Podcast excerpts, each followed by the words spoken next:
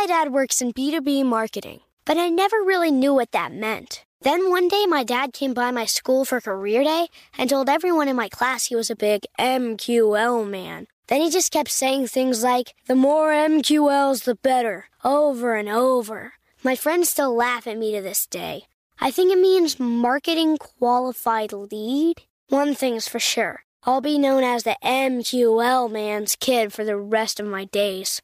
Why couldn't you just be a fireman or a lawyer? Why? You ruined my life, Dad.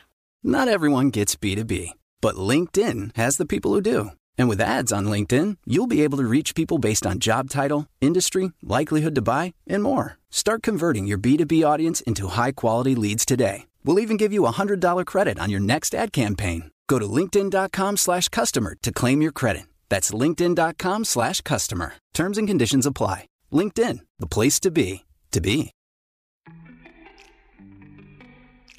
Welcome to Before Breakfast, a production of iHeartRadio. Good morning. This is Laura. Welcome to the Before Breakfast podcast. Today's tip is to get a real alarm clock. This one little change can help set you up for all sorts of better habits. If you're like most modern sorts, you probably use your smartphone as your alarm clock. It's easy to set, and let's face it, you always have your phone with you. But most of us also know that maybe we should spend a bit less time on our phones. And here's the issue using your smartphone as your alarm clock means you are welcoming your phone, with all of its functions, into your bedroom. It's easy to surf social media or headlines, or check work email right before bed. You know it would be better to read and relax, but there's your phone. Or you might get jostled out of sleep by an errant text, or feel like checking email if you're up to use the bathroom in the middle of the night. All of these can interfere with sleep, either directly or by inviting anxious thoughts into your brain. And all of this can be stopped with a simple switch using a real alarm clock.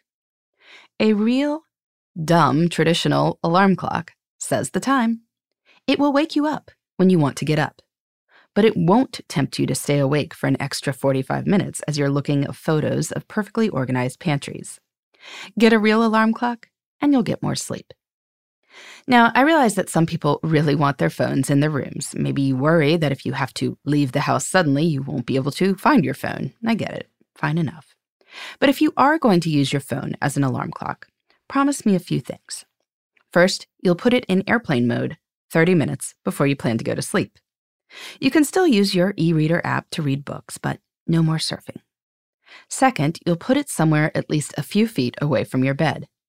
That way, it's not right there, tempting you as you try to fall asleep, or if you happen to wake up for a bit.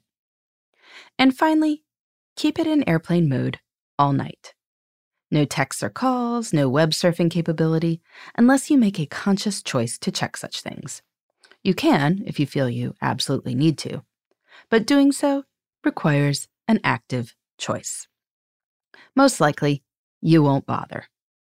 Or you'll decide that a regular old alarm clock might work for you after all. We have our phones all day long. Taking the nights off seems like a reasonable compromise. In the meantime, this is Laura. Thanks for listening, and here's to making the most of our time.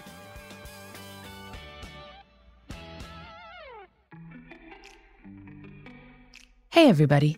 I'd love to hear from you. You can send me your tips, your questions, or anything else. Just connect with me on Twitter, Facebook, and Instagram at Before Breakfast Pod.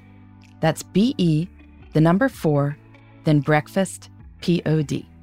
You can also shoot me an email at beforebreakfastpodcast at iheartmedia.com. That before breakfast is spelled out with all the letters. Thanks so much. I look forward to staying in touch.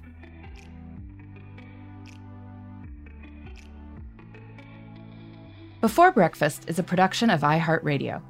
For more podcasts from iHeartRadio, visit the iHeartRadio app, Apple Podcasts, or wherever you listen to your favorite shows.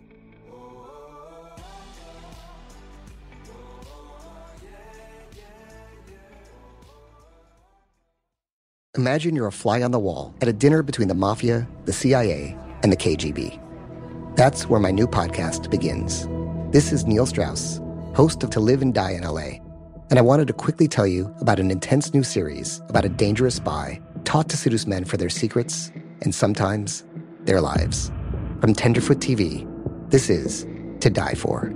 To Die For is available now. Listen for free on the iHeartRadio app, Apple Podcasts, or wherever you get your podcasts.